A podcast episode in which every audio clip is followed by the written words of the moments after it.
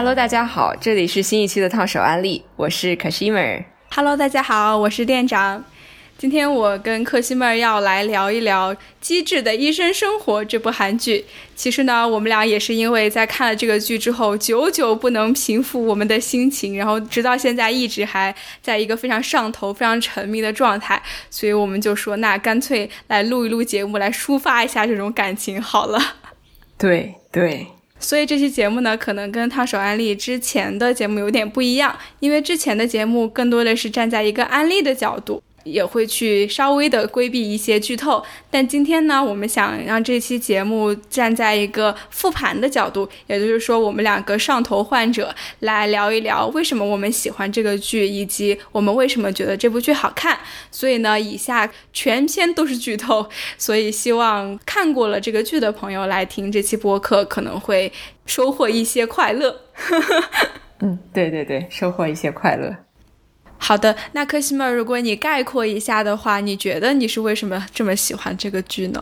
我觉得我被这部剧吸引的一个重要原因是，这部剧的制作团队在电视剧界算是有口皆碑。对，如果是熟悉韩剧的朋友们，应该会了解这部剧的导演申元浩和编剧李有静，他们两个人组成的生理组合，一直被认为是韩剧界的黄金组合。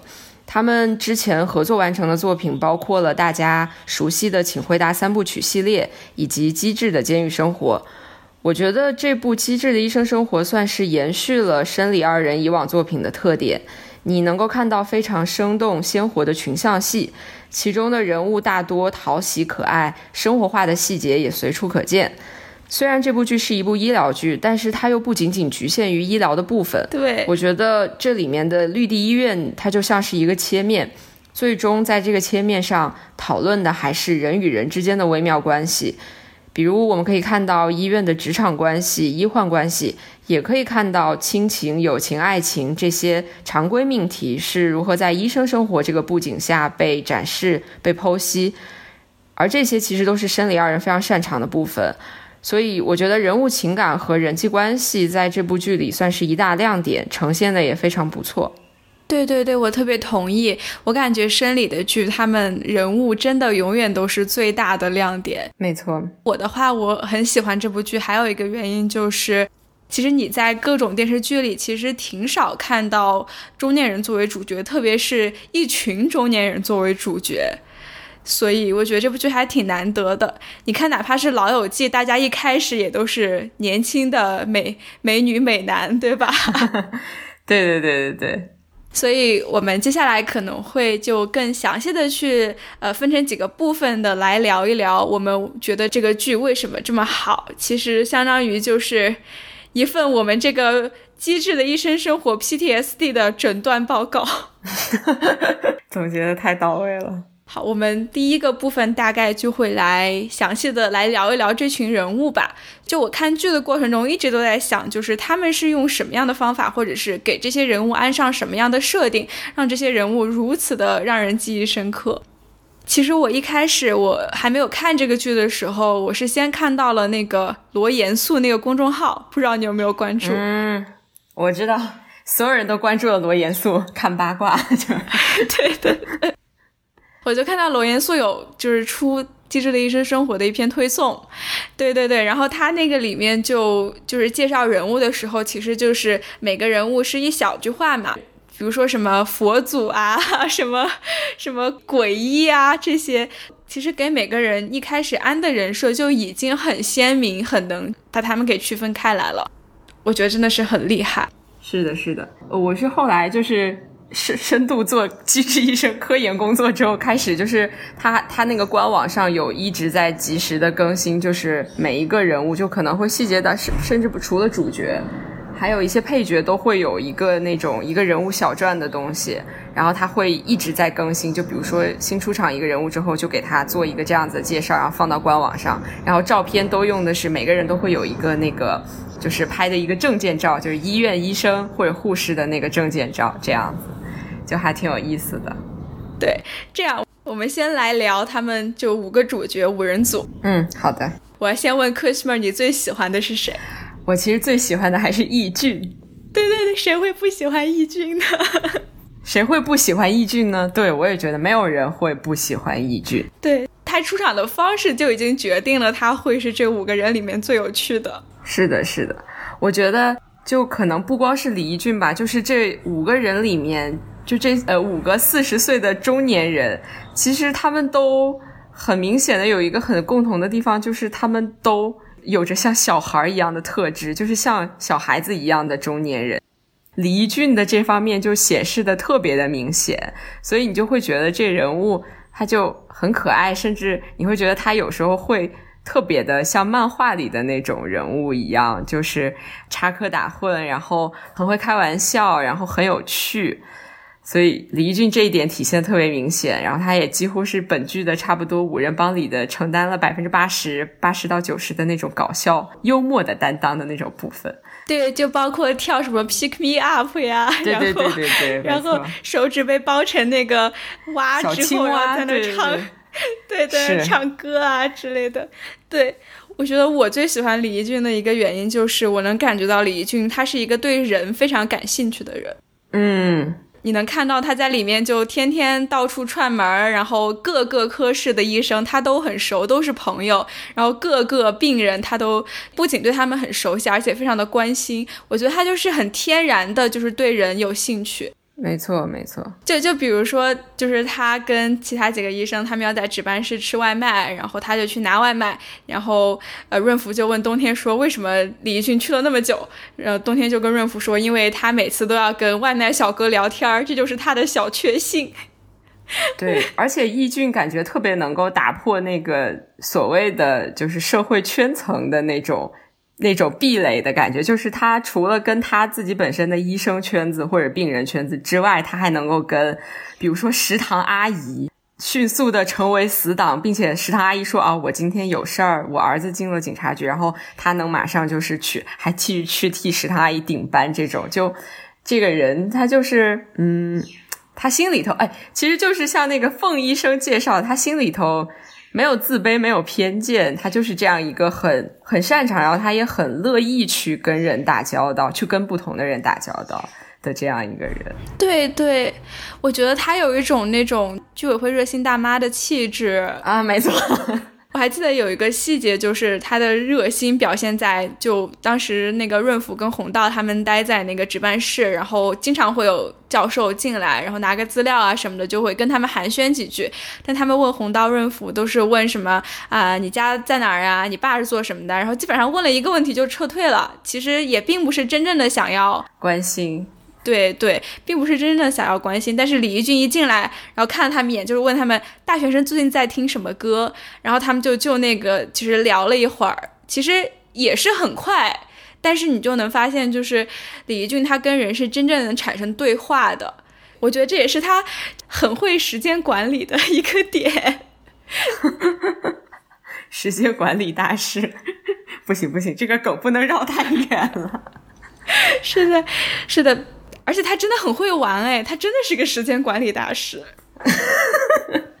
但其实吧，就是我我刚刚突然想到一个地方吧，就是呃，不是第一次那个这个凤医生沙龙的时候，当时就给其他几个住院医生介绍这五个人物，他们有什么什么样的特质，然后就说。啊，易俊是一个什么样？无无自卑，无偏见，然后什么俊完是什么没有教养什么之类。但是后来其实发现，所有的这些其实都是被打破了的。就是看起来好像凤医生给这五个人安的呃性格这样一个总结，好像都是非常贴合。但比如说，就是拿易俊来说的话。就为什么我觉得这个人物他看起来好像说他是一个完美人设，但他其实也并不是说真正意义上的他真的不自卑，然后他真的就是一点缺陷都没有的那种。就比如说他和俊完第一次去首尔，就是他们两个从地铁站出来，然后去要去做那个医大的面试的时候，然后他们需要去换钱，我不知道你还有没有印象那个情节？嗯，就是他需要把他的钱找开，然后他当时出了地铁站。地铁站门口有一个摆摊的老头，他就问那个老头，当时是问路还是说要换钱？然后那个老爷爷就说：“你不是首尔本地人吧？”然后本来义俊是拿起了一个发夹之类的东西要买，但是他马上听完这句话之后，他就放下了，他就选择了一个那个一个扎头发的头花，应该是比那个东西更贵的。就是这个地方，你会觉得其实他那一下，我觉得是其实他是自卑了的，就是他觉得这老爷爷一下就看出来我是一个小地方来的人。是的，我觉得你这个瞬间抓的非常的好。其实后面就是有一个地方是他跟宋华还有宋华的两个住院医生他们在咖啡厅，然后他有说就是他是永远都喜欢都市，他一定要住在都市里。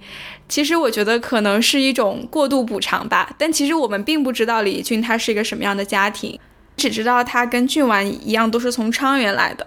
对对对，其他三个人的家庭其实都有一些交代嘛。就你看，有两个是超级富二代，然后其实宋华，你可以从就是他有三个哥哥呀，还有他平常说的一些家庭细节，能感觉他们家条件应该还不错。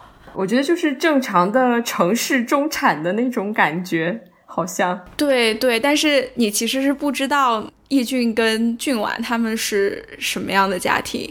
我觉得你你这个分析的非常非常的好。就是感觉其实是打破了凤医生的那个，就是给他贴的这个标签，说他没有自卑，没有偏见。哦，其实偏见这一点也被打破掉了。对，也被打破了。就是捐肝的那个父亲。对对对，义军觉得自以为已经看破了这世间很多的患者中的这些例子之后，他觉得那个父亲应该是不会再回到医院了。但是没想到那个父亲是减了肥之后再回来。减掉脂肪肝，然后再回来给那个女儿进行那个捐肝，所以就其实也算是一种打破。我觉得这个打破反而是比较就是比较有意思的，反而是会让这个人物就是更加的立体鲜活。就他不是一个绝对完美的人，他也有他的缺点，他的一些很窘迫的时刻，就是这种感觉吧。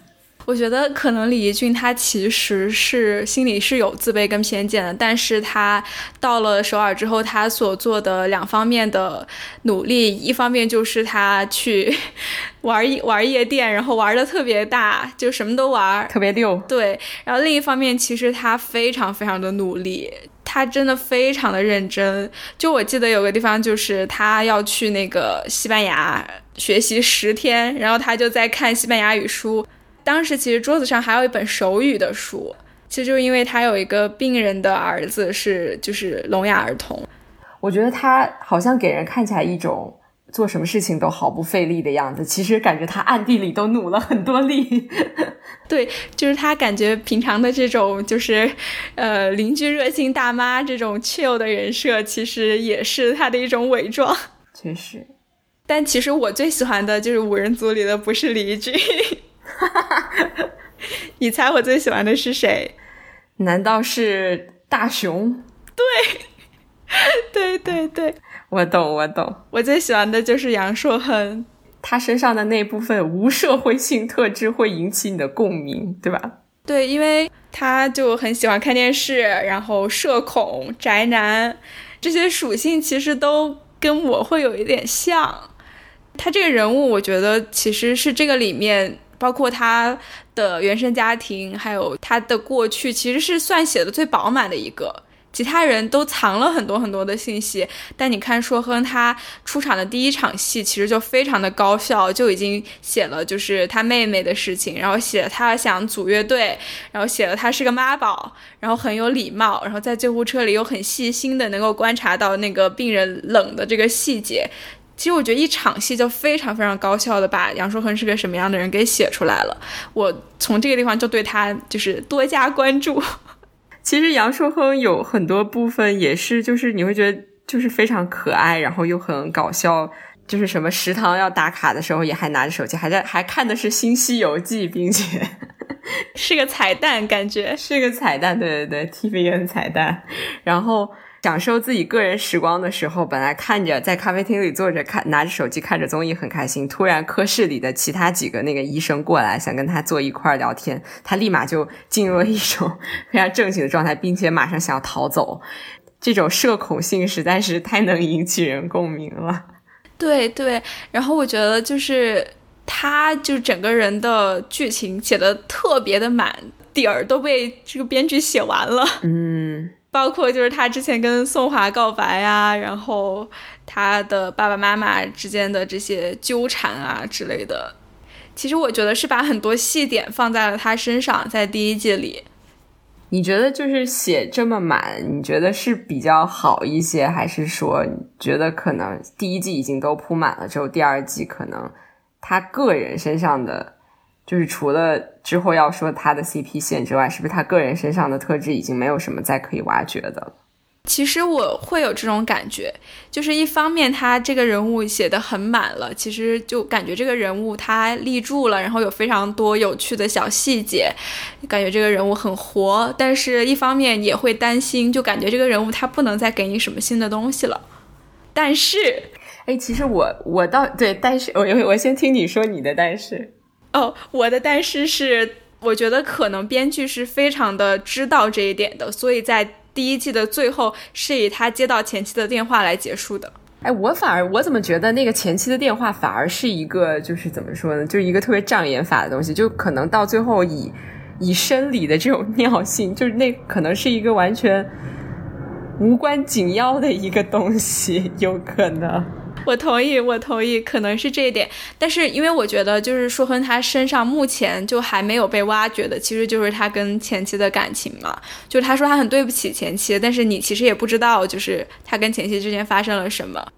其实我反而想到的一点就是，我还是继续想用，因为这个凤俊写，就不叫凤俊，就这个凤医生沙龙里面，他给这五个人安的这个标签。如果说都是会进行打破的话，因为我现在再仔细想了一下，我觉得几乎所有人都会被打破。那硕亨他这个无社会性，就是其实某种程度上是不是，比如说在第二季更会展开，就这个人他并不是说真的一直百分之百的要跟人就是保持一种。距离，然后保持一种很社恐的状态。嗯，比如说，呃，在那个妇产科，他们那个科室里面，就是邱敏和和另外那个住院医生他们之间的那个熊和狐狸的争斗，就是有一集你还记得吗？那是我最喜欢的支线。对对对，我我也特别喜欢那个支线。然后那个地方就会感觉，其实杨受亨，我觉得他其实特别懂，就是职场上的这一套东西，然后他。很能明白，就是具体敏和就是那个熊的那种角色，然后那个狐狸就是那个叫什么明智元，好像是叫这个名名字。对对，然后但是他其实又不会说真的去打破这个，他只能说在这个范围内，他想要尽力的，就有一种都要周全的那种感觉吧。对，其实我觉得他其实是一个非常敏感的人，所以他能够去注意到他们科室里有熊跟狐狸这样的矛盾。但其实他又是一个，就是他会，我觉得他会回避冲突，然后会尽量少的去介入。对对对，说到这里，我觉得就是我有一个关于这个剧 CP 的理论。这个剧里面的 CP，我感觉都是一个敏感的人配一个钝感的人。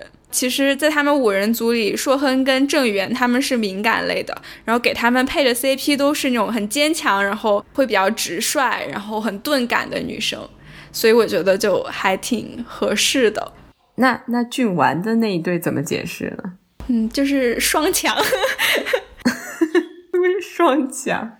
俊完的那对其实是属于那种需要你观众自己再去解读、自己再去脑补的一对 CP。我们一会儿可以来聊一聊，就是你觉得这对 CP 写的怎么样？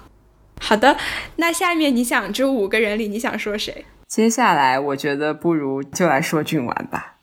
你先说吧，前前面两个都是我开的头。我我其实我知道，我觉得这个人物也不错，但是俊完真的，我可能有别的原因，是因为之前看了《机智监狱生活》，然后就是郑金浩他这个角色和他在《机智监狱生活》里面太像了，就几乎是复制过来的这种，所以我会特别没有对这个角色比较，相对于其他几个角色，我会比较没有感觉一些，所以我觉得 我比较想听一下你的想法。我可能在这里要大胆开麦，我觉得这个角色没有写好。我刚看的时候一看脸，我觉得这就是我的理想型，真的长得也太帅了。但是我接着往下看的时候，我觉得就是首先我们又拿凤仪生沙龙来说吧，就是他说俊完很无理。一开始他最明显的一个无理的表现就是那个就是女儿要结婚的那个病人的那条线。但我觉得那条线写的有点莫名其妙。你的意思是说，你不能理解他为什么这么莫名其妙的就无理是吗？不不不，我我说他这个线莫名其妙，就是其实我没有太看懂他最后去人家那个婚礼就去了一下，然后病人就理解了。我觉得就代表说他对于病人还是很重视的，就是他其实可以不用做这件事情的，就这个完全是在他职责之外的一个事情，但是他相当于那个女生的父亲不能够出场他自己女儿的婚礼，然后俊完。相当于去出席了，代表一个礼仪吧。我觉得就是这个人，他并不是说没有教养的。对对，但是我就会觉得就这样很没必要啊。我觉得可能是就是因为是在剧集的前面嘛，就想赶紧给他立立出这种就冷酷毒舌的人设。但我觉得就是他在看诊的那场戏，真的是有点太过无情了，真的是很没有必要。君丸他在后面，你就会发现他其实是在那个都才学的影响之下，变得越来越有人情味儿了，可以这么说吧？就我感觉都才学在这里拿了一个女主剧本，师徒 CP。对对对，我当时看的时候，我觉得金钟丸这个角角色很撕裂，是因为就是一方面他在医院的时候是那样一个人设，但是他其实跟朋友相处又特别的松弛搞怪，然后恶作剧。然后他谈起恋爱来，特别是跟易顺谈恋爱的时候，又是特别这种温柔体贴，然后非常成熟，对吧？所以我其实我其实不太知道他到底是个什么样的人啊。哦，我记得有一处其实有说了，但是我忘记是谁来提到他这个人的具体性格，就是说，相对他这个人对周围与他他不在意的事情，他不在意的人或者事物，他的态度就可能就是那个样子的。嗯，有道理。我觉得就是这个人，反正挺典型的，就是你能够在电视剧里面看到的那种外表看起来冷漠，但内心温暖，实则是一个可爱的人。就是，哎，其实说起来好像有点俗套的这种设计。然后我觉得这个编剧有意的给这个人物，就是给他贴上一些，就看起来。好像衬托他这个人其实是内心可能，比如说很可爱，然后有小孩子的一面那种。比如说给他设计的，他是一个非常喜欢吃甜食的人，特别是喜欢吃巧克力。我不知道这种可不可以算是一个，就是对他的这个人物的一个那种人设上的那种设计吧。但是我其实不太能够理解的一点，就是他这个人的设定是他他是一个一直在谈恋爱的人，但是他同时。他又非常的向往稳定家庭，就是他跟易顺在一起了之后，这个可能是我自己也有误解啊，就是可能这是一个说得通的，但是我这可能是我对这个人物就是唯一一个不太理解的点吧，就是他一直一直在谈恋爱，但是他同时遇到易顺之后，就好像很想要组马上组建家庭的那种心理，就嗯，我感觉在我看来，我不是特别能够理解的通吧这一点。对对，我觉得这个在我们一会儿再聊 CP 的时候可以再讲一讲。我自己的观感来说，我觉得金俊婉是一个不自洽的人，就我不太能理解这个人物。很多时候，虽然他的一些小的片段我非常的喜欢，就是他跟易俊会有一些就是搞怪呀、打架呀，没错没错。但是我感觉就是他的这些特质没有很好的融合在一起。就我知道他这些一点一点的特质，对，但是我不知道他整个人是应该是个什么样的人。我觉得这可能也是因为我觉得他那个 CP 线没有写好的原因。可以可以，那这个等会儿 CP 线里可以来好好说一下。好的，那我们下一个来说谁呢？下一位那就是郑源了。我觉得可以把宋华放在最后来说。好的，毕竟他是主心骨嘛，一点红。对对对，既然你是 Winter Garden 的忠实粉丝，你来先讲讲你对郑源是什么看法。我还是继续，因为我比较想顺着这个凤医生沙龙贴的标签这个来说。我们也该请凤医生喝杯咖啡。真的，凤医生就是这里面的那个太好的一个工具人了，上帝视角、全知视角工具人。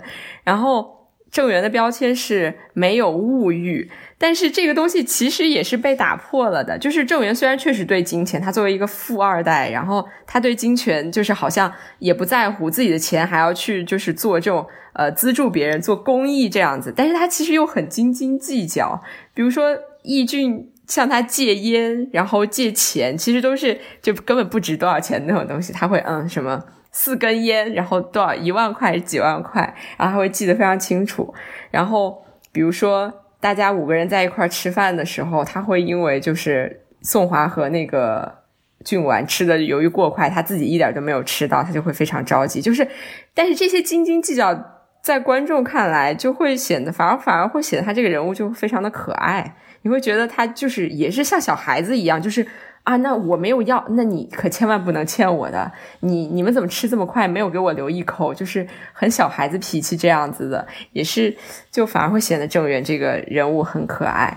我特别认同，因为一开始就是我在这个笔记里面我就写郑源就是看上去是圣人，其实他不是，就他有一些小缺点，然后。他一开始的时候，像你说到的，会因为吃饭的事情吵架；就在 KTV 点歌的时候，也是也会因为别人插队，然后就特别生气。对对对，其实他真的还是挺可爱的。就我觉得他身上其实是有俗世的一面的，但是我对他最大的一个意见就是，我觉得他这个人物写到后期的时候，他就完全就是前面这些东西给写忘了，就是他前面的这些就是小脾气啊，到后面一点儿都没有了。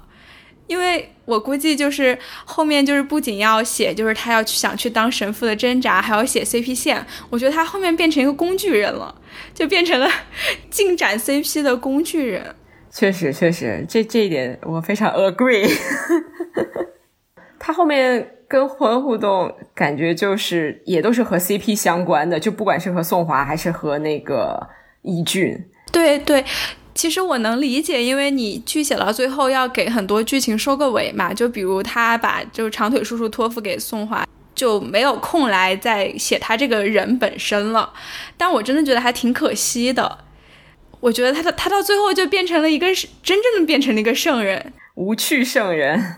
对我们不会爱圣人，感觉其实他之前还给他安了一个特点，其实他是有比较脆弱的那一面的，但是可能到后面这一点也。不太提了吧？我觉得就是他其实没有办法很好的处理病患的一些波动，然后给自己带来的情绪上的那个波动。对，其实这个事情最后也没有得到一个很好的解释，还是说这个就是留下的，就是他他这还是他一个需要他自己成长的一个部分，是要留给第二季。我我也不是太明白，其实。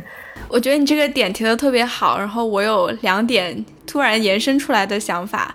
第一个就是，我觉得郑源这个人物一开始非常的自洽，是因为没有物欲，其实不算是他的缺点，他的缺点是他对病患太投入，这也是为什么他一开始想要去当神父，不想再当医生了。其实他是有非常合理的理由。去想要去当神父的，所以我觉得到最后，他如果不去当神父了，他其实需要解决的是这个当初让他想要去当神父的这个事情，但是最后并没有解决这个事情。但是我觉得，因为这是一个挺，嗯，就这是一个挺大的问题的，对。然后我不知道这个是不是会放到后面，比如说第二季、第三季安排一个他职业上成长的这么一条线。对，这就是我刚说的，就是想补充的第二点。就我觉得可能冬天是他解决这个事情的一个一个帮助吧。就我刚说的，就是他们其实也是敏感配钝感的组合嘛。冬天其实就是一个很坚强的人。他们这对 CP，我其实一开始喜欢上，就是因为医生不可以说太过肯定的话。这句话其实是这个剧不断在重复的一个，相当于一个职业准则吧。这句话第一次是被提出来，是由郑源跟冬天说的。我当时就觉得他们俩肯定是要组 CP 的，相当于郑源是对冬天的职业有一个很大的帮助，所以我非常的希望之后也是冬天可能会去帮郑源解决这个他职业上最大的问题，我是这么期待的。我我非常看好你这个观点。好的，好的，让我们来说五人组的一枝花。我们来说蔡颂华同学。哎，所以蔡颂华，你先说。我们又来 Q 凤医生。凤医生给他的就是缺点，就是没有缺点。我一开始还觉得无缺点算什么缺点，后来我发现无缺点还真的就是缺点。是的，是太大的缺点。你先说吧，你为什么觉得他是太大的缺点？就是我觉得，因为这个人他太过完美之后，他没有破绽之后，你会觉得这个人他非常的无趣乏味。编剧其实也有意的想给他身上安排一些性格上的或者是人设上的一些反转的东西，比如说他唱歌跑调。但是我自己个人的感受就是，我觉得这些都还是仍然是有点乏味的。相比起于他他的其他几个小伙伴，他实在是太找不到破绽了。太找不到破绽之后，就是这个人。好像做什么都很顺利的样子。然后我也不知道他过去的故事，他的前情也不是很多。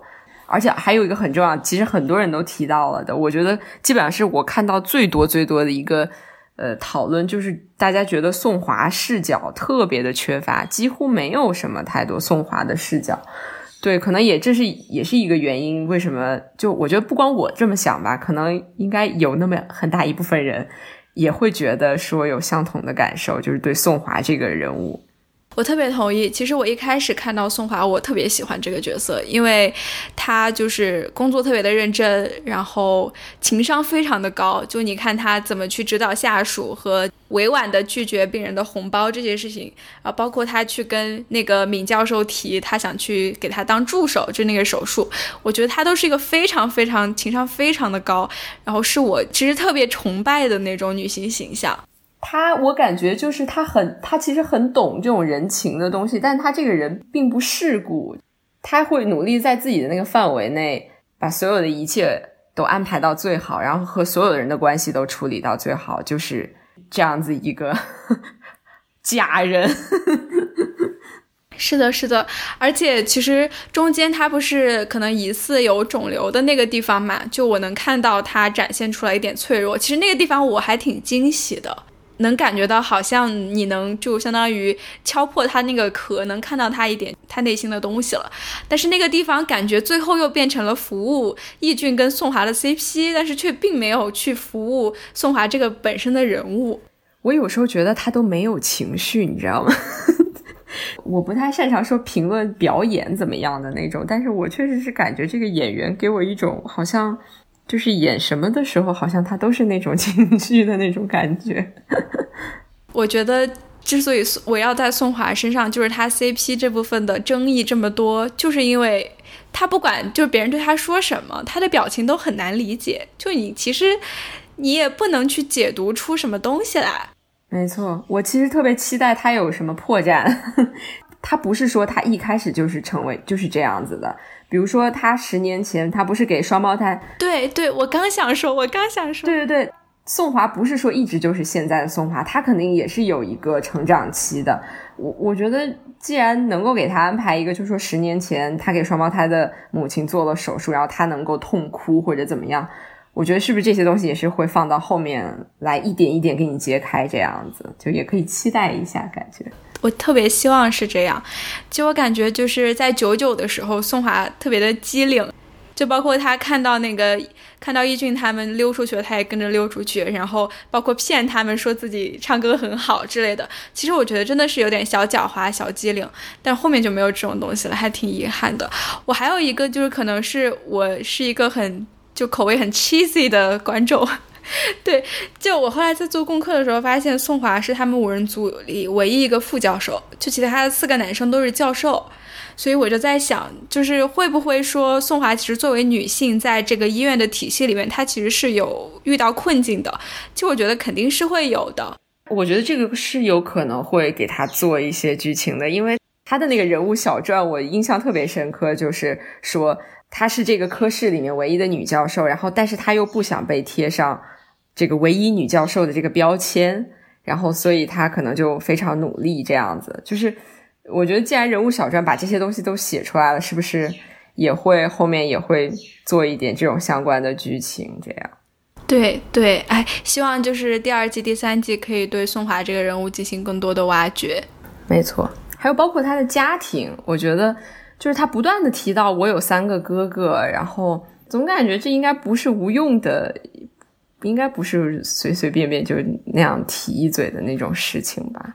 哎，说到这，我突然想到，就我前面看了很多情景喜剧嘛，然后我看那个那个《神烦警探》就《Brooklyn Nine-Nine》里面那个女主，她就经常会提到，就是她有七个哥哥，所以呢，她其实是一个竞争意识非常强的人。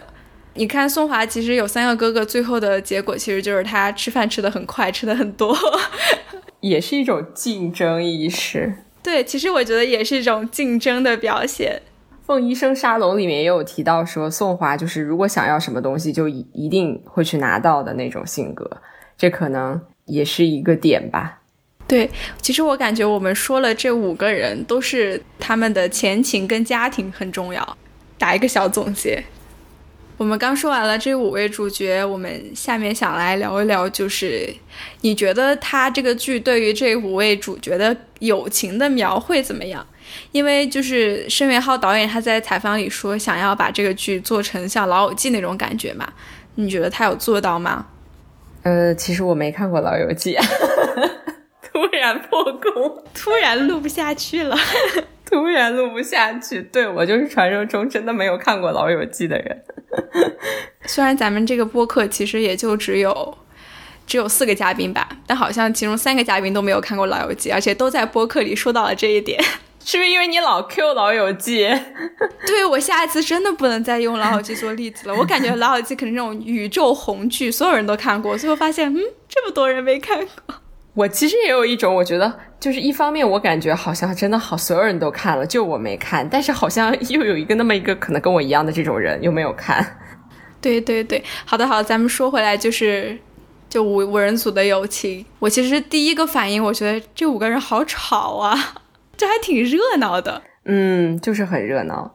我其实我看的时候，我会觉得。我非常向往，就是如果我能在四十岁的时候还能够拥有这样子的友情，并且是像小孩子之间打打闹闹的那种感觉的友情，就其实还莫名挺向往的。因为被社会定义的那种中年人的话，就好像应该是每天，嗯，就是和自己的家人在一起，然后朋友之间那种相处方式，不会说像你的青少年时期那样子，就是在这样经常。打打闹闹的这样相处，所以我会觉得说看到他们五个人，我会觉得很很温馨，很向往，莫名的。对对，感觉编剧其实有意的在强调一点，就是说大人也是可以撒娇，哪怕是中年人也是可以撒娇，也是可以流泪，然后你可以像小孩子一样打架，然后看见喜欢的东西可以。不顾一切，然后这一系列的行为都是被允许，然后并且可以被理解和喜爱的。对对对，其实你不光是中年人，这部剧就是老年人也是。对，是的，是的，就是感觉会想要有意的打破那种所谓被社会定义的中年人和老年人应该是什么样子的那种东西吧。然后这一点会让我觉得，哎，虽然我现在只是一个，我现在并没有到中年人，但我会觉得。它能够有这样子一个新的定义和解释，会让我觉得非常开心。是的，是的，其实我也是这么看的。但其实我也会想，就是他们在聚首到这个医院之前，他们是不是还像现在这么见面很频繁，每天都一起吃饭这种？其实也不会，对对，其实也不会，就是因为在一个医院了之后，才相当于嗯重新开始吧。我觉得也算是一种。对，所以其实想要集齐这种天时地利人和很难的。这基本上就是一种美好想象。对对，很多人都看了这个剧后就会想，哎，我是不是也会有这样的就是朋友呢？最后发现不会的，不会的。对，认清现实吧。咱们回到就是剧里哈，就是现实生活中，哎，这种伤感就让我们自己消化去吧。好的。开始看到这个剧的时候，然后我就在想，这种四男一女的经典组合是不是从 F 四时代开始的？不对，从流星花园时代开始的。还真是，还真是。就我感觉，这种设置就是四男一女的设置，就总是女的会是这个团体里的主心骨，然后大家会围着这个女生转。然后呢，这四个男的里面会有两个男的喜欢这个女的，然后其中有一个男的会赢。我感觉可以在 CP 线具体来说，因为我现在越来越有一种会不会宋华会最后独自美丽的这样一个结局。其实我我觉得那种结局应该会蛮好的，我们一会儿再说。说到那个五人组的友情，我在二周目的时候，我发现就是我特别喜欢他们中间的一些细节，就我觉得他们有些台词，你就会觉得就这个编剧真的很懂生活，才能写得出这种台词。我我当时就看到那个说说，就是他年轻嘛，还要组 band 嘛，然后俊完就吐槽他说：“你现在发简讯连表情包都很少用了，真的是对生活观察很细致。”对，还有一个很喜欢的细节就是，其实他们就聚在一起，他们也会说自己老了，会说自己其实是个中年人了，他们会承认这一点。就比如说自己口味变了，说自己老花眼了。然后我特别喜欢李一俊，就是说，他说他自己跟儿子去公园。光是花就拍了六千张，是的，对那个地方我也特别喜欢，那个太真实了，我觉得实在是太真实了。对对，我真的太喜欢他们的吃饭戏了。嗯，我也是。我觉得申里他们这个这两个人特别会拍吃饭的戏，并且他们把吃饭是当做一个很重要的一个部分在拍的。对对对，其实你吃饭的时候，基本上剧情没有什么进展的。他们吃饭的时候也就聊一聊，就是最近的事情，而且聊的基本都是观众已经知道了的事情。但是他们真的就是吃饭的时候吃的太香了，是，而且他们吃的东西都特别好吃，主要是。其实除了吃饭，就是包括他们在那个每次在那个医院的中庭那儿，就是大家一块吃小零食。对对对，就吃面包啊，喝咖啡啊。对对对对对，感觉对这五个人的友情是一个特别好的一个呈现方式吧。就是能在一块吃饭的人，能在一块分享食物的人，才是真正就是感觉互相相爱的人 那种感觉。对对对，你说的太好了。妈呀！不要夸我。好的，我们接下来聊一聊几位住院医生吧。其实我感觉看到最后，就我对五人组其实没有什么代入感，对他们也没有什么很深的感情，但反而是对住院医生的感情更深。你有没有同样的感觉？没错，住院医生是真的能让我们这种平凡人、普通人好像能够很大的共情去代入的。然后五人组是用来仰望的。对对对，我觉得就是这个里面几乎是每一位住院医生，他们都有一段非常细节、非常到位的成长。你就看，就是杜才学，他是跟那个最后送他草莓的那个病人；小秋是跟那个大出血的产妇；然后安志雄是跟那个警察。这样说起来，还真是一个萝卜一个坑的，每一个医生对应一个患者，然后获得一段成长。我觉得。这真的写的还挺圆满的感觉是，就我刚突然想到，其实我觉得这些住院医生才是更好的去怎么说呢？就没有这些住院医生的话，五人组主角其实会缺失很大一部分。是的，但同时感觉住院医生也不是说完全被用来给五人组来打辅助的，就是他们同时也是就各自都有各自的那个故事，并且这五个人。哦，不是，是不是这五个人？应该是这四个住院医生和那五个医生之间的性格上面，就大家完全都是很独立开的。我觉得这一点我挺佩服编剧的，就是他怎么能够写出这么多不一样的人物出来，很厉害。对，我觉得真的就是对生活的有很多观察。我其实突然想到，就是当时我看到凤医生沙龙开沙不对，凤医生沙龙就是开讲的时候，其实我觉得他们这样安排真的非常的聪明。就你一方面就提供了一个就是上帝视角、全知视角，然后让观众来了解这五个角色。但是很重要的是，他这个沙龙聚集的这些住院医生，其实就是告诉你观众啊，接下来我们剧情在这几位中间展开。因为我感觉前面大家其实都还在一个脸盲的状。状态之中，我应该是从第四季或者第五季开始，才渐渐的把所有人的名字记全的。就是之前我一直都是啊谁，对，所以我觉得凤医生沙龙真的是就一石二鸟，那个功能性真的好强啊！凤医生就是一个工具人，对，真的是淋漓尽致的工具人。好的，那我们其实我觉得说住院医生。毕竟里面有三位都跟 CP 线有很大的关系，我们就直接进入 CP 线吧。CP 线，好的。然后在这一 part 呢，其实我们可能会去涉及一些争议点，因为我感觉这部剧最大的一些争议点全都是集中在这个 CP 上的。没错，没错。那我们现在先来说克西尔代言的 Winter Garden 吧。千万不要，已经渐渐快要 快要脱离这个 Winter Garden。Winter Garden 众所周知，就是这部剧最大的、最热门的一个 CP 线吧，就是呃郑源和冬天医生的这条线。然后我为什么喜欢这条线呢？其实理由真的太简单了，就是我非常的吃暗恋的这一款。然后。特别是这个郑源和冬天，其实最看到最后，我们可以知道这是一个双向暗恋，并且成真了的故事。然后这不就是现实中的我们百分之我也不知道百分之多少的人，就是难以就是难以企及的，所以会不自觉的带入，并且你会很容易共情吧。再加上大家都会很喜欢张冬天这个医生。对对对。就我觉得冬天医生的人设特别的可爱，就是其实他就比较朴素，也不爱打扮，然后是个大胃王，然后工作非常的认真，然后一开始可能会有一些做的不到位的地方，但是他马上进步超级快，谁会不喜欢这样的人呢？对对对。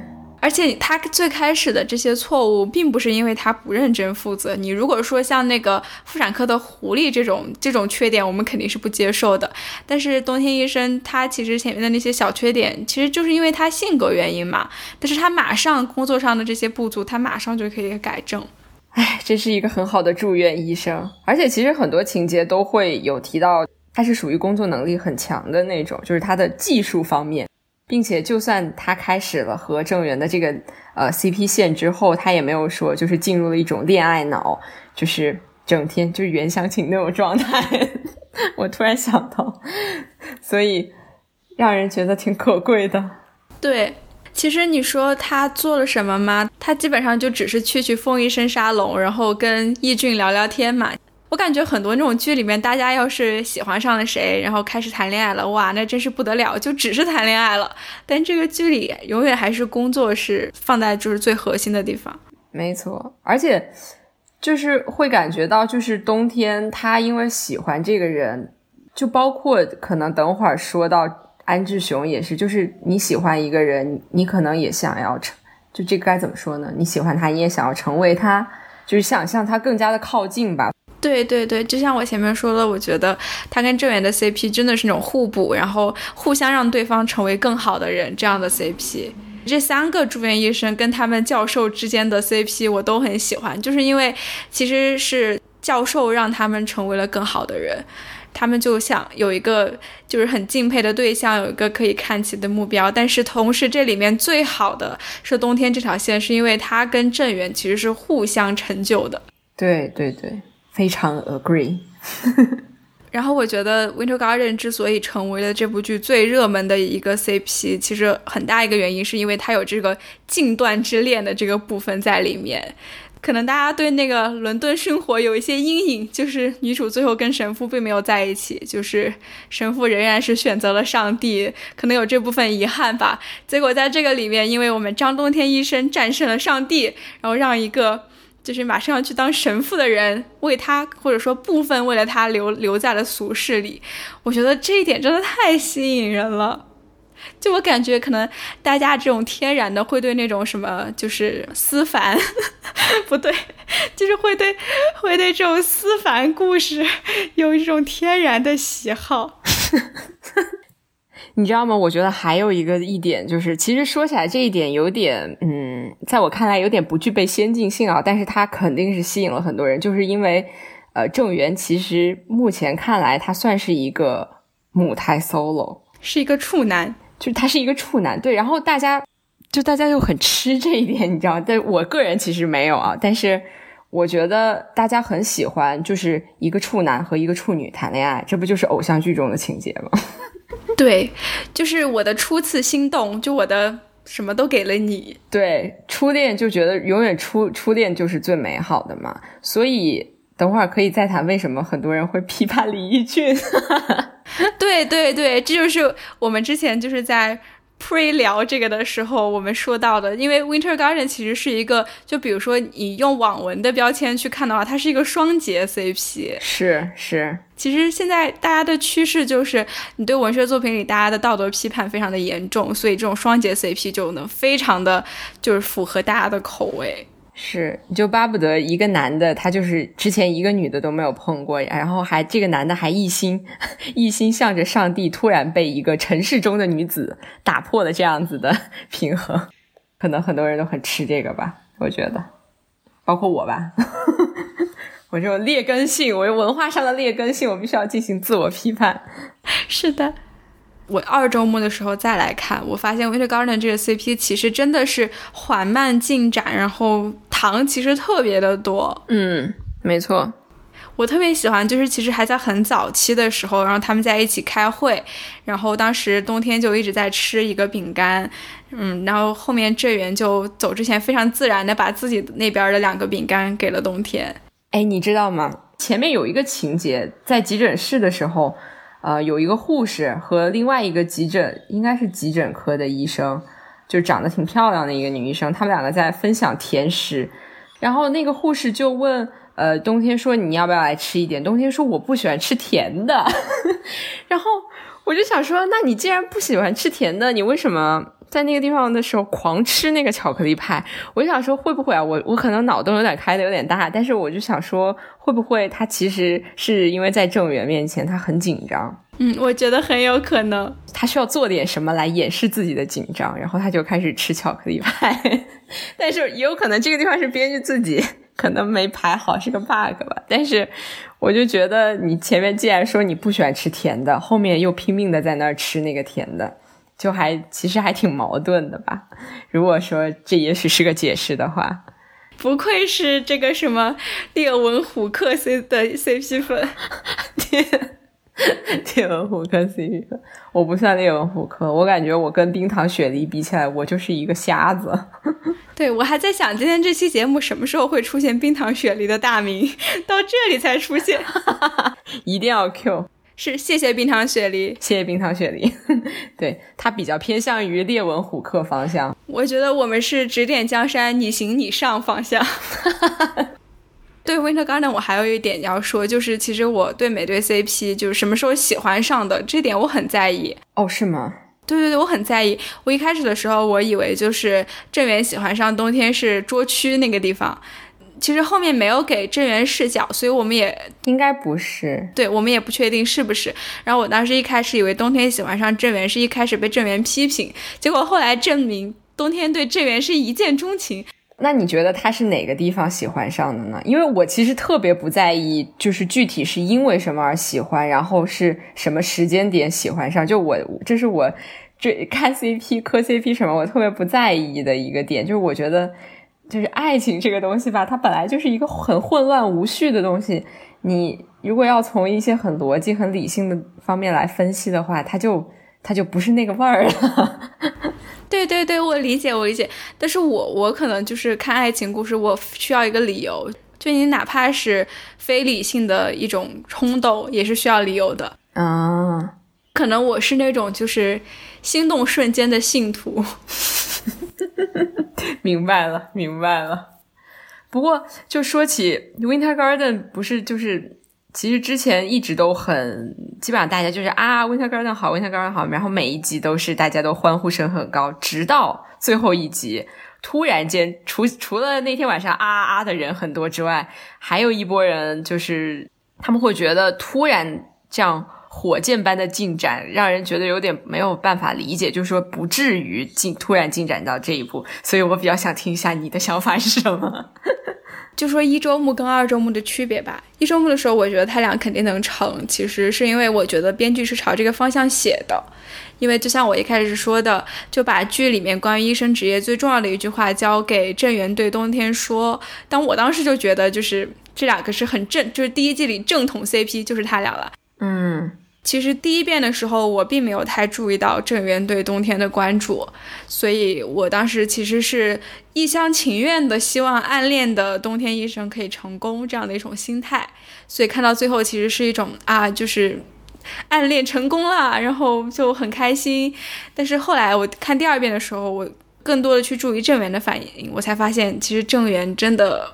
很应该很早之前就喜欢上冬天了，就我可以看到，就是他会很不自觉的去看冬天，然后或者是就是像我刚刚说的那个很不经意的给饼干的动作，包括后面他有个地方就是冬天跟易俊在会议室里，他一进去就很自然的跟冬天打了一声招呼，对，直接是平语的你好，对，所以我觉得其实郑源还是挺早就暴露了，就是你觉得。呃，因为比较早就埋下了这些东西，所以最后一集的那种大爆发感觉，其实就是是可以理解的，对吧？对对对，我其实也是，那太好了。但是我我其实有看到很多，就是说觉得突然一下子，哪怕正源视角也补了，但是他们会觉得就是比较不充足，就是这一派人也是会比较偏向于，就是到底。郑源是因为什么而喜欢冬天的？他是在什么时间点行动的？就是比较在意这个逻辑的，你知道吗？然后我是属于看看爱情部分、看磕 CP 部分，我就是特别不在意，感觉到了就到了。对，就感觉到了就到。然后我特别不在意，就是这这有什么逻辑？我觉得爱情就是没有逻辑的。是，其实我觉得就是你是不需要逻辑派，我是需要逻辑派。其实我们俩两派都认可了 Winter Garden。对 对对。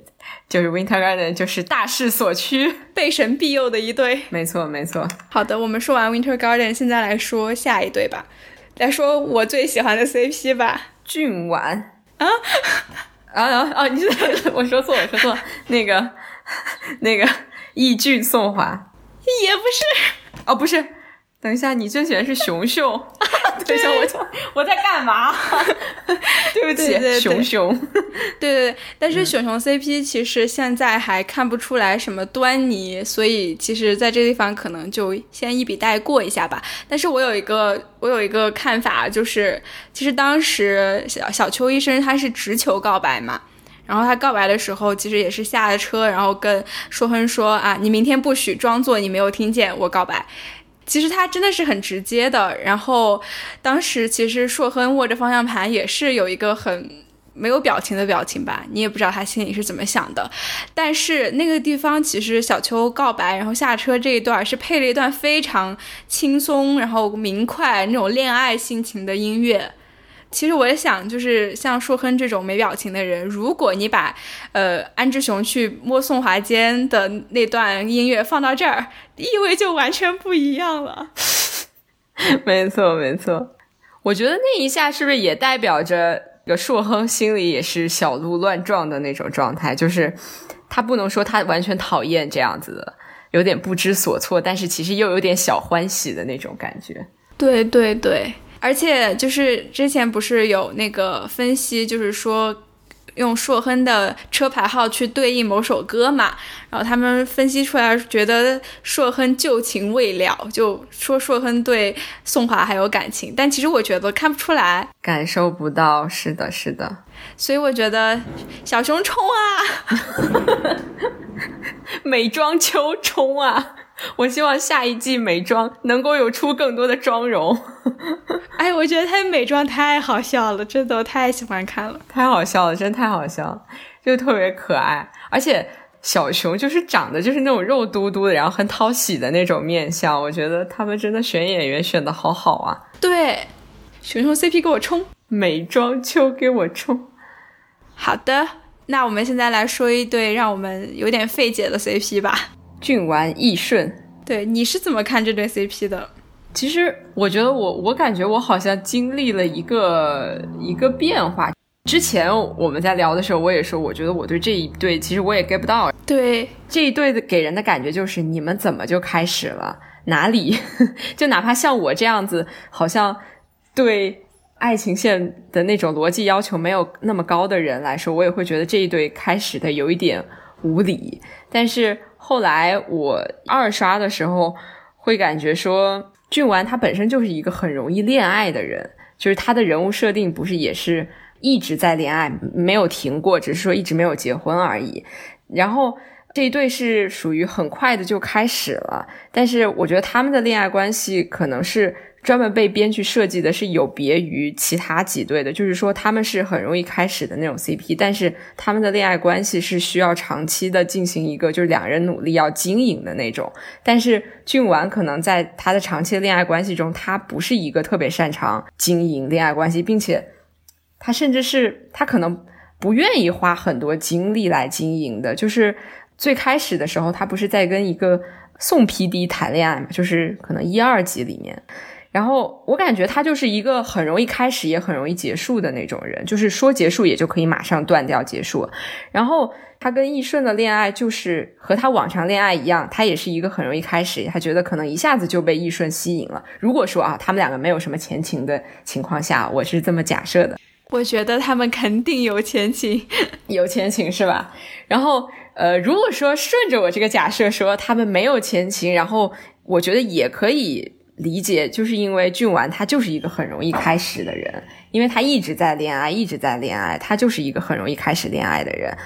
但是开始了这段关系之后，他可能渐渐的发现他真的好喜欢好喜欢鸽子小姐，然后他可能更想就是成为这段关系里更积极主动的那一方吧，然后他可能产生了呃，我更想要好好维护这一段关系的想法，嗯，就是我后面可能渐渐的开始说服自己说他们这一段关系是可以。好像是看起来是可以理解的那种 CP 线，然后我比较想听一下你的反反方观点。对对，其实我是这么觉得的，就是我一开始看的时候，我就感觉他们俩肯定有故事。就是之前我二刷的时候，发现他们最早在吃刀削面的时候，易俊说：“哎，我也希望自己有个妹妹。”然后俊完是反应非常大的，马上说：“你有妹妹啊？”证明他之前肯定是跟易顺有一些什么接触的，而且包括呃。虽然他可能之前以为易顺叫米奇嘛，但是我觉得从那些对话来看，他跟易顺之间肯定是之前有故事的。确实，这样感觉确实。而且易顺车祸之后，就是就比如他就说什么欧巴今天来看了我五次啊之类的，其实明显就是之前认识嘛。列文虎克上线了。但我这边的理解就是，我认为剧完跟鸽子小姐之间是有前情的，但是编剧其实在。一整季第一季里面都没有来揭露，所以它的结果是让很多的，就比如说像你这呃不像你这样能去脑补的观众，他们其实 get 不到他们俩怎么发生的感情。对，会觉得他们两个明明没有一个心动点，然后就开始了。对，所以我会觉得编剧这种写法其实是挺冒险的，然后其实也是对观众不太友好的。然后这对 CP 先不说他们怎么开始的吧，就说他们的相处，就我能明显的感觉到，因为中间有一个地方就是润福跟他的年轻男朋友，他们俩针对就是有人给润福发短信，然后吵架，对吧？然后马上就是接到了俊婉跟易顺对一个对比，就是大人的成熟恋爱跟年轻小朋友恋爱之间的对比。没错，没错。包括之后俊婉需要去做出的选择，就是让易顺去留学这种选择。其实我感觉编剧是想把他们俩写成一种大人恋爱，之后怎么发展我还挺想看的，因为他跟其他几对 CP 都不一样。首先他们俩是同一个人，但他们俩其实之前不是说像易俊跟宋华那种朋友，他们是真正的中年人谈恋爱。对，真正的中年人的恋爱，说的太好了。但其实，因为我前面就是讲俊完这个人物的时候，我也说过，我感觉他有点割裂嘛。我其实看他谈恋爱也是一样，嗯，可以理解，就是他在就是不同的恋爱的时候，对不同的人会有不同的感情，会有不同的情绪，我很理解。但是因为你一开始是他非常冷酷的跟宋 PD 分手，然后他这边其实没过几个月，然后爱上了易顺，然后特别是他接到易顺就是答应他表白那个短信的时候。就高兴的跳起了舞，就种小小碎步，突然就少女。对我其实会觉得有点割裂，就前面那么就是冷静，马上就分手的人，真的可以这样吗？没错，我就觉得俊婉这人物写飘了，他整个人看起来就有点飘的样子，幸福的飘了起来。对，而且你一开始是拿他作为那种冷面毒舌医生的人设出来，到最后要让他来承担这个去去谈成熟成年人恋爱的这个重任，其实是有点难为他的。没错，我觉得刚刚听完你说的这个的话，真的感觉特别需要一段前情来补上。对对，好在我觉得肯定是有前情的。我的担忧就是他其实第第一季这么写有点冒险。你这个拉的太长了，其实不一定观众会买账。是的，是的。好的，我们接下来说最争议的三角恋吧。对，其实我感觉这是我跟科西妹最想聊的部分。没错，没错。你看豆瓣的 G 一的小组里，起码有一半的帖子都是在讨论：首先，安大卫有没有越线？就是我这个已经就是刷帖子，我已经刷到看到越线这两个字我就头疼的这种地步。我也是，我都想吐了，真的。对对对，然后第二个争议点就是易俊跟宋华之间的感情，就是说，哎，你的你李易俊在这二十年中间又结了婚，又生了孩子，你如果这二十年都在喜欢宋华的话，那你的妻子对你来说意味着什么，对不对？道德卫士上线了。对对对，让我们来来聊聊这两个问题。首先，第一个问题，安大卫有没有越线？你怎么看？如果说只是纯非常纯粹的回答安大卫有没有越线，那我的自己的感觉是，我觉得他越线了，因为你从宋华的表情可以看出，宋华其实是非常惊讶的，然后我觉得是有一点不太舒服的。然后，但是说到第二层的问题，我觉得大家真正要讨论的不是他越不越线，而是说他越线了，是不是就代表我们一定要极力谴责这个人，就就要使劲的 diss 这个人，还是说越线也是可以被理解的？然后我感觉就是明显看帖子的时候会就是。大家的观点好像实在是看起来有点太二元了，就是说他如果越线了，那这个人物就是一个不好的人物，他就应该被打死，就是这种状态。然后不越线的话，就代表这个人物他值得继续得到支持和喜爱，然后他具备这个爱情道德上的这种高尚性，然后他这个人物他才是滴水不漏、无懈可击的。我觉得就这样子的观点才是应该，就这种很二元、很对立的这种感觉观点才是应该被被谴责的，因为。你真的如果放在现实中，在一段不管是你是暗恋的关系，还是明恋，还是说已经是两个人成为正式的恋人关系里，我觉得没有一个人就没有一个人的道德是经得起审视的。你懂我这种感觉吗？就是没有一个人是滴水不漏的。然后我觉得。安大卫在我看来，他的确是越线了，他显得好像他超出他的本分了。但是这样子反而难道不是才显得他更像一个活生生的人了吗？就是他有他的一些不甘，然后他的一些犹豫，但是然后他又有这种未可能是没有经过太多思考就做出来的举动，然后这个人就有很大的破绽。但是我觉得这才是一个真正的在恋爱中的，在沉浸在一个爱情中的一个人的真实的样子，而不是说一个。就是那种滴水不漏的假人，然后并且有一个很关键的一句话，就是爱情和咳嗽是藏不住的，这是安大卫自己说的话。是的，是的，我这还有一句，我我知道你要说的那句，你来说，你来说，就是我要说的那句，就是我的情感不能照你的意思收放自如，跟你想的是同一句吗？是的，是的，是的，就是这两句话，我觉得已经解释了，对，就已经解释的很明白、很清楚了。所以你要纯粹回答他越不越线这个问题，就其实特别没有意义。我们看电视剧、看电影，到底是要看一些完美无瑕的人，还是说，其实相当于是在照镜子一样，你是在通过这些剧里的人在观察，就是现实中的人和现实中自己。这是一个，我觉得这是一个可能更有意义的事情吧。是的，就算越线了又怎么样？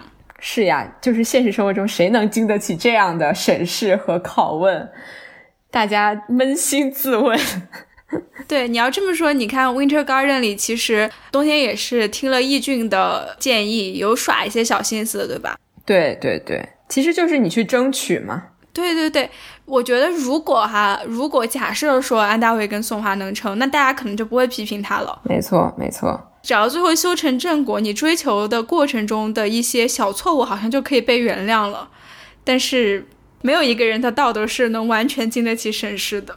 是的，是的，我觉得就是就是这样子。所以说，我反而会觉得他因为有这样给他编剧给他安排了这样子的情节，这样子的行为，反而显得这个人才更加的像一个真真正的人。而不是说一个道德模范，就是我们不是要看一个道德模范。我我说这样的话会不会被打？不会，我相信我们的听众都是听得下不同的声音。感谢听众，感谢听众。那我们再来说易俊跟宋华吧。其实我觉得你刚刚的那些话也可以适用到易俊对宋华的感情之上。没错，没错。退一万步来讲，就算易俊这二十年忘不了宋华，那又怎么样？是，那又怎么样？其实真的就是这一句话，那又怎么样？对啊，So what？我真的就是我看到那些帖子，把我看的气死了。真的啊，那些帖子我有点，有时候有点怀疑，就是有些发帖子的那个用户真实年龄，可能没有谈过恋爱啦。我也没谈过，不行，不能暴露这个。对不起，不，我觉得就是你在跟我准备的时候说的那句话特别好，就是说大家一方面希望角色能够多元又立体，但一方面又要求他道德没有污点，其实是很矛盾的两种想法。是，观众也是很矛盾的存在。我们说回易俊跟宋华这对哈，其实我二周目的时候，我发现其实易俊真的经常偷偷瞟宋华。就是他们俩在排练乐队的时候，就其他人就是给他们自己一个特写，然后他们自己在那啊很嗨的在那演奏，但是永远都是易俊跟宋华有双人，就是双人同框啊，或者是对视啊，或者易俊去偷瞟啊。其实我觉得他们俩就是互相确实是有感情的。虽然我其实非常的喜欢安大卫，我也很站安大卫，但是我不得不承认，易军跟宋华之间真的是有感情，是有感情的。宋华明显就是。对安大卫是没有一点的那种男女爱情上的那种感觉的。对对对，但是我一开始并没有站易军跟宋华，是因为我觉得他们俩本质是非常不一样的人。我前面说到易军这个人物的时候，也提到了易军是一个非常喜欢城市的人，但是宋华是一个非常喜欢自然的人。所以我觉得，就像你前面有。给一点小 hint，你觉得宋华独自美丽是一个比较好的结局？其实我也是这么觉得的。但是你觉不觉得，就是说，因为我是因为听了你前面说的那个观点，就是说这里面 CP 线的它的安排就是两个 CP 两端是互补的这样一个状态的话，那是不是运用到宋华和易俊身上，其实可能也是这样子的一个一个编排方式？对，但我前面说的其实更多是性格上的互补，但是宋华跟易俊他们是生活方式上的矛盾，而且不得不说，就是易俊是有孩子的嘛，是有雨珠的嘛。虽然雨珠特别可爱，天，我没有见过这么丑乖丑乖的小孩儿。嗯，我也好喜欢这个小朋友，对他特别可爱。但是我觉得宋华他本身非常的向往自由。所以，如果他真的跟易俊在一起，然后要来就是管雨珠的话，真的对他来说是一个很好的选择吗？其实我觉得可能不一定，至少从现在他这个宋华整个人设来看，可能不一定。我觉得最大的一个问题就是我们实在是太缺乏宋华视角了，就是真的不知道他是怎么想的。就只能说一些很客观的那种第三视角来看一下这个人他的一些行为、一些举动，可能来推测一下。但是确实他自己那方面，包括九九年的回忆之类的，这些都感觉比较缺乏吧。对，现在就是真的不知道宋华这个假人到底是怎么想的。是的，是的，是的。对易俊和宋华这一对，我感觉还挺多人愿意看到宋华独自美丽的。就是是不是跟现在这个大环境、大的现实环境里面，女性对恋爱和结婚都有一定程度的失望，然后所以更愿意看到电视剧中的人物，包括这两年那种对于这种人物的呼声特别高，你肯定也有这种感觉吧？就是那种独自美丽的坚强女性。是的，是的。但是我说，就如果李李易俊这样的人都不能让你嫁了的话，那真的就没有人会让你嫁了，真的是真的是的。确实没错，就哪怕是给孩子当后妈，我都愿意嫁给李易俊。你又在危险发言了，对不起，就是大家对我道德审判吧。我们喜欢这个剧的大头已经在这里说的差不多了，就是人物人物之间的互动以及 CP。没错。然后我们想接下来也来说一说，就是这部剧里，它毕竟名字叫《机智的医生生活》嘛，就看它对医生生活的一些呈现。我有一个特别喜欢，可能是可能是我恋足癖吧，就我很喜欢每次他们进手术室的时候，就是因为那个脚踩一下那个开关，就每次都有一个特写。嗯，虽然它其实不是打着完全是医疗剧的这个标签，但是它确实对医疗整个过程的展现还是挺详实的。血呼啦呲的，嗯，对该有的都有了。你刚刚提到的，他们进手术之前要踢那个开关的前面那一个洗手的部分，是我特别喜欢的部分。对对对，我也是。然后把手举得高高的，没错没错。哦，我突然想起来，我特别想要给各位安利的一个，就是呃，因为《机智医生生活》在 TVN 这个台播嘛，然后 TVN 还有另外一档那个综艺，叫做就刘在石做的，叫 You Quiz。然后 U Quiz 可能也是为了配合宣传这个剧，然后呃刘在石他们那一期 U Quiz 就是呃他和另外一个主持人叫曹世浩，然后他们两个就去到首尔的选了几家医院的并且是对照着那个《机智医生生活》里面这几个科室，选了几个现实生活中的医生来进行那种小采访，然后并且做那个，因为这个综艺节目的形式是 quiz，就是做一些百科小知识问答的那种感觉，然后就顺带采访了这样一波医生。然后里面有一个情节，就是说到他们经常在那个消毒洗手的时候，其实就是他们的思维一个放空，然后一个。思考一些那种人生的时候吧，然后我就想到，就突然这样子联想起来了。那 那那一期综艺特别好看，我非常强烈安利大家去看。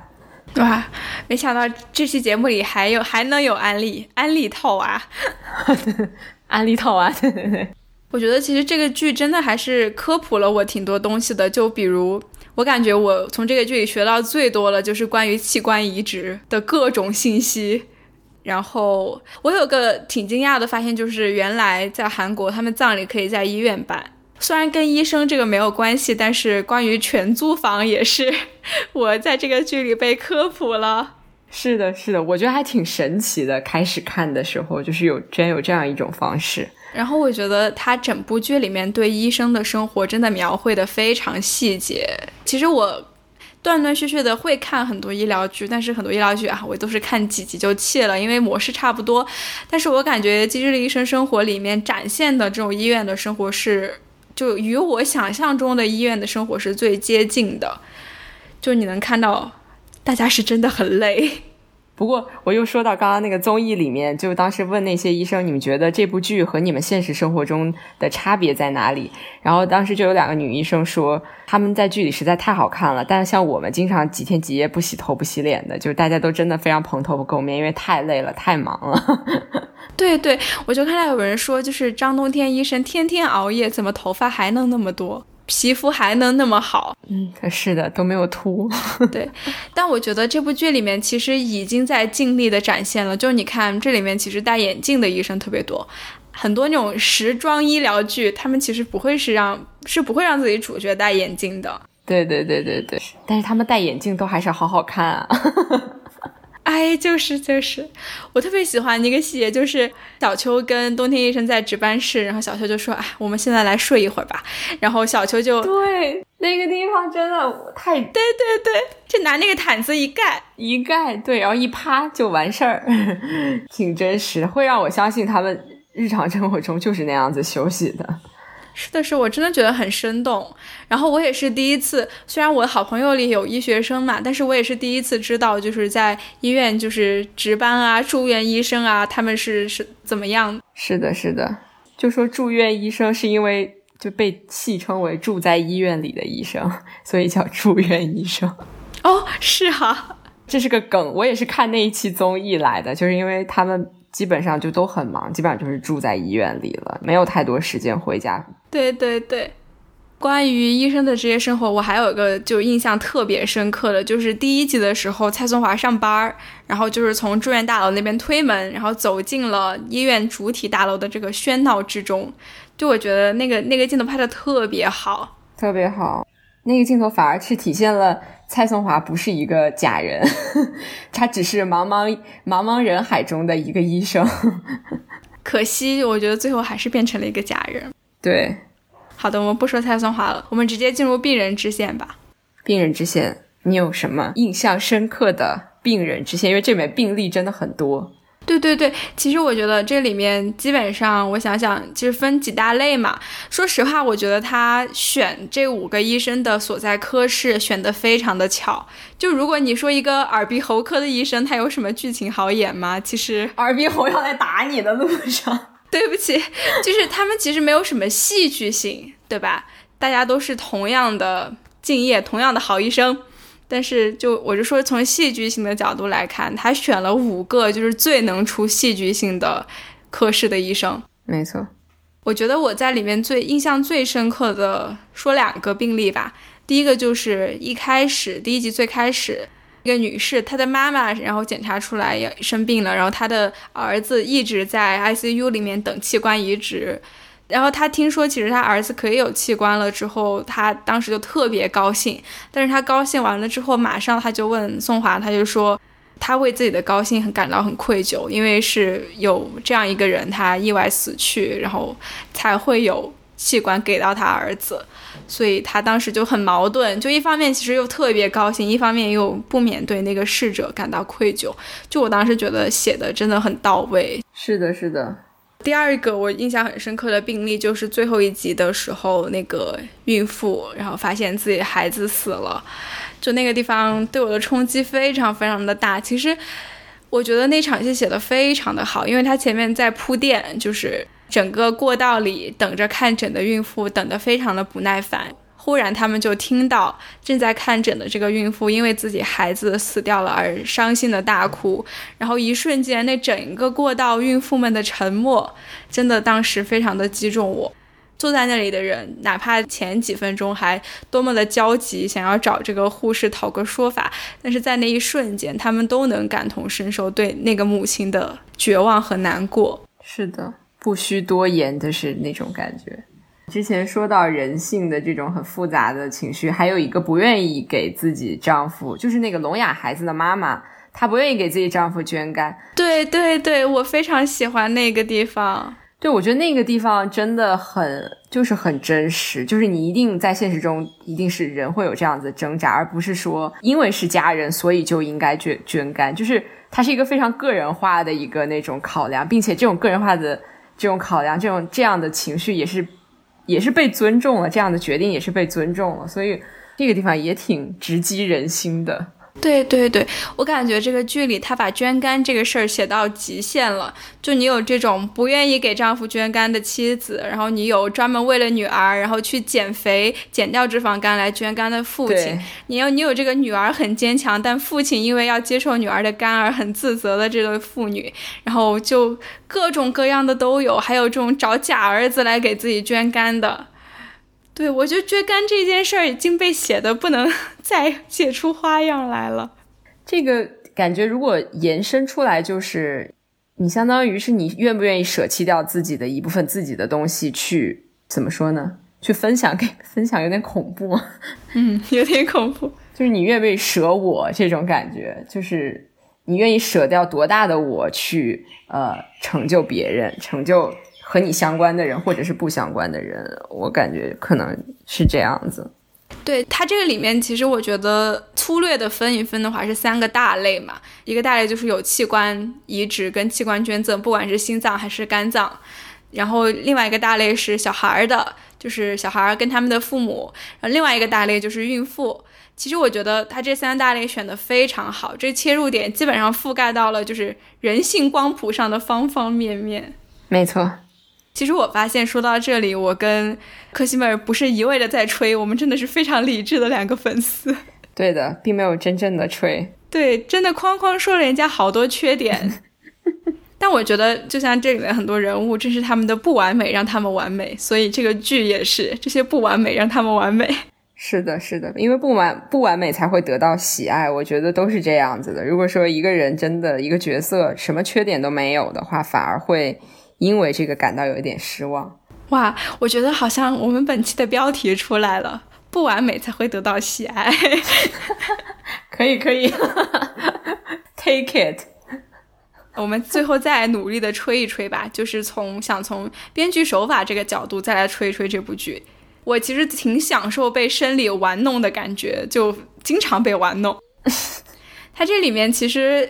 很多那种印象深刻的悬念跟伏笔，大家应该都还记得。就比如说什么，就红道跟润福他们身份的揭开呀，然后包括这个朱专务一出场的时候像个坏人，最后发现其实是一个可爱老头。这样，对对对，他挺喜欢设置这种很反转，就是很反转魅力的这种人物的。就比如说朱专务出场，还有比如说有一集那个少女妈妈，就是那个孩子非常小。一开始少女妈妈看起来就是那种 rap 气息有点过于浓厚的那种嘻哈一族的感觉，但是最后发现她其实她其实不是表面上所看到的那样子的。然后我感觉在生理的所有的作品里面，这是一个一贯延续的一种手法吧，就是不是说你要从表面上评判一个人，虽然这是一个大白道理啊，就大家都明白，但是我觉得这是一个真的。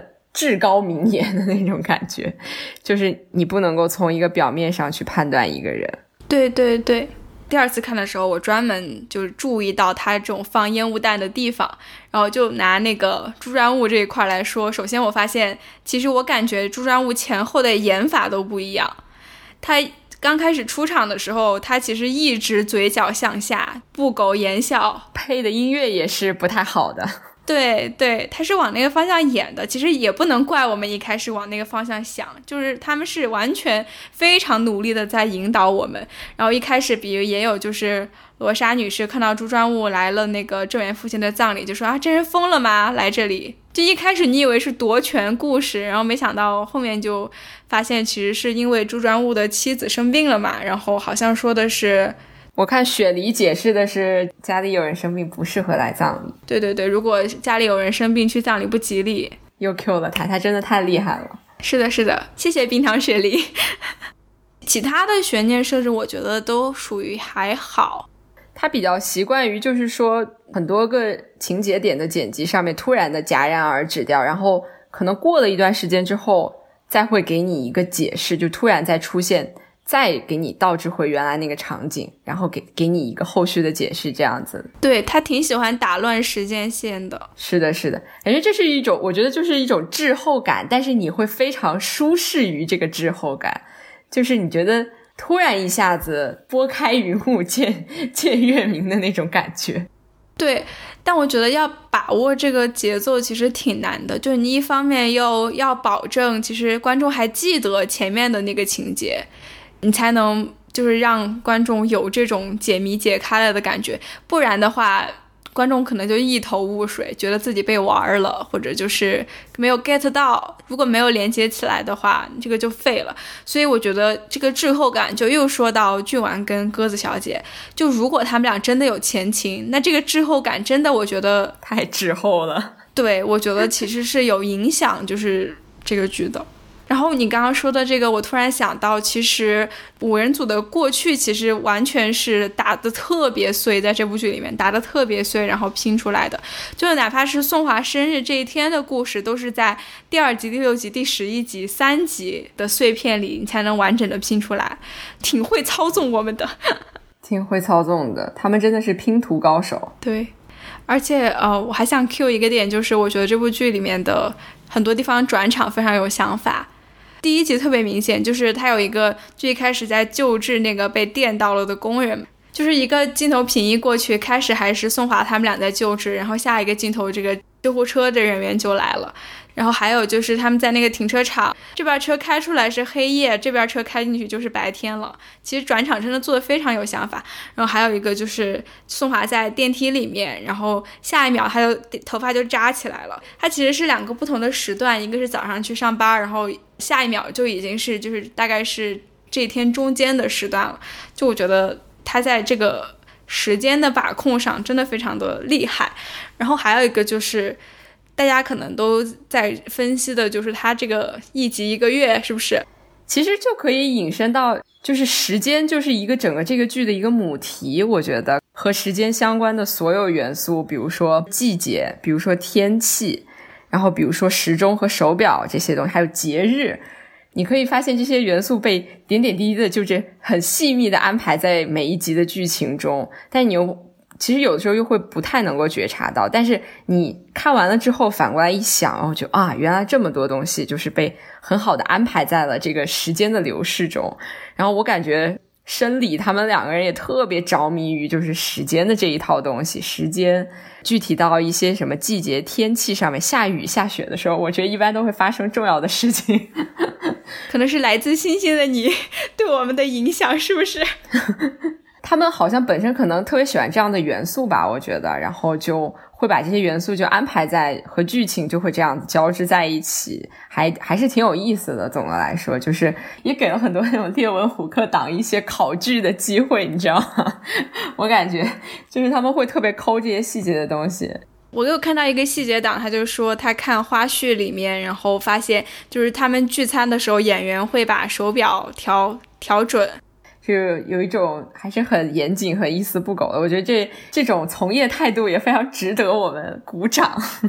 是的，是的，是的，哎呀，我觉得这个剧真的就虽然我们前面说了人家这么多缺点，但真的就是鸡蛋里挑骨头，超高标准下去挑人家的缺点。是，总的来说真的是非常优秀的一部电视剧。是的，是的，我还想说，它其实画面也非常好看，然后它很多镜头其实挺有想法的，就是比如说他会把那个镜头放在就是他们五个人吃饭那个转盘上面。嗯，对对对。哎，其实说起来，镜头就是因为有一个设计是画，就是一旦情节回到了九十年代的话，它那个画幅其实是发生了变化的。我一开始看着还有点不适应。对对对，因为我们在就是可能电脑上面看，对，其实是不适配的，就是相当于跟我们电脑本身那个画幅其实不适配的。然后它那个画幅其实是调整，就变成以前的那个画幅了，以前电视的那种画幅，我也忘了是几比几了。原来如此，我就说在电脑上看看起来很奇怪。最后最后来说一说对接下来第二、第三季的展望吧。耶，我特别想说这个。我第一个最大的愿望就是看到熊熊 CP 成真啊！Agree agree，我也是。对，而且感觉还挺稳的，就不知道啊，因为我我总感觉就是硕亨看起来像一个，就是他好像目前确实并不想谈恋爱，他自己也这样子说的。我希望他下一季至少能有所回应吧。我觉得可能需要一个契机吧，就像他这样的人，因为我感觉他现在不接受小熊，是他怕他会伤害他。哇，这是多么多么标准的一个言情剧本啊！真的，这也太晋江小说了。对，爱德华还不想伤害贝拉呢。啊天哪！我暴露年龄了。没 有没有。对于这个 Winter Garden 亲妈，你有什么期望吗？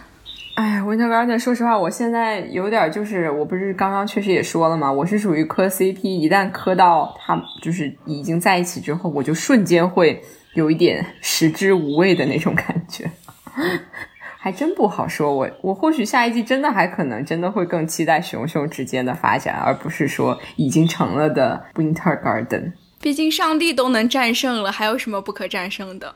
就怕郑源千万别，他那个头痛真的是个什么病吧？哇，那就变成蓝色生死恋了。对，千万不要朝这个方向发展。我觉得，我觉得应该也不会，因为感觉他们不是会写这种过于生离死别的这种这种剧情的人。是的，是的。哦，你知道吗？还有一个特别大的，就是感觉本剧的头号头号未解之谜。让我来猜猜你要说什么？是不是夏威夷？对，就是夏威夷到底发生了什么？我感觉夏威夷应该是一个无伤大雅，但是就是甚至拿出来说，甚至有点好笑的事情。这就是麦格芬，没错。哦，你知道吗？我其实有一个特别，怎么说也不能说算特别冷门吧，就是我突然冷不丁我就注意到，就刷完第二遍之后。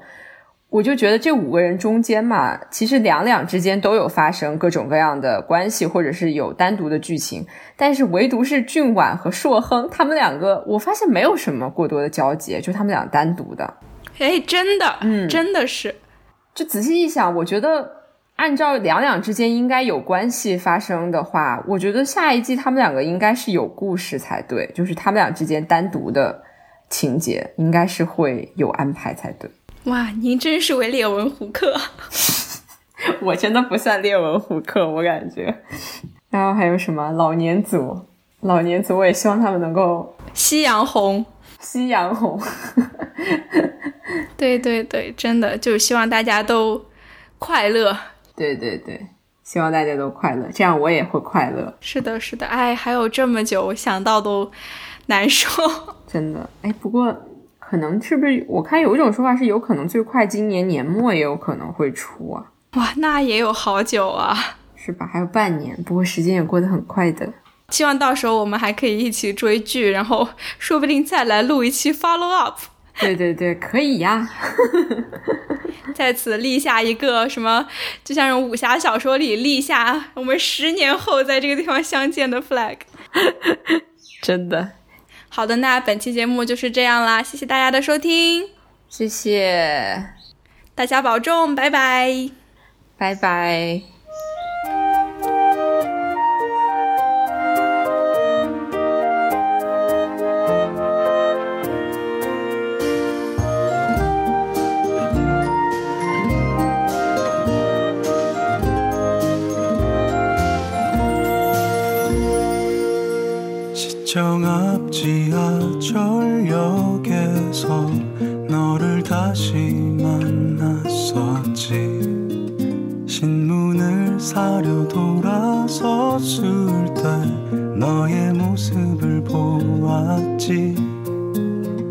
발 디딜 틈 없는 그곳에서 너의 이름을 부를 때 넌 놀란 모습으로 음, 너에게 다가가려 할 때에 난 누군가의 발을 밟았기에 커다란 미안하 다 말해야 했었지. 살아가는 얘기 편한 이야기 지루했던 날씨 이야기 밀려오는 추억으로 우린 쉽게 지쳐갔지. 그렇듯 더디던 시간 지금 너는 두 아이의 엄마라며 엷은 미소를 지었지. 나의 생활을 물었을 때 나는 허탈한 어깨짓으로 어딘가 있을 무언가를 아직 찾고 있다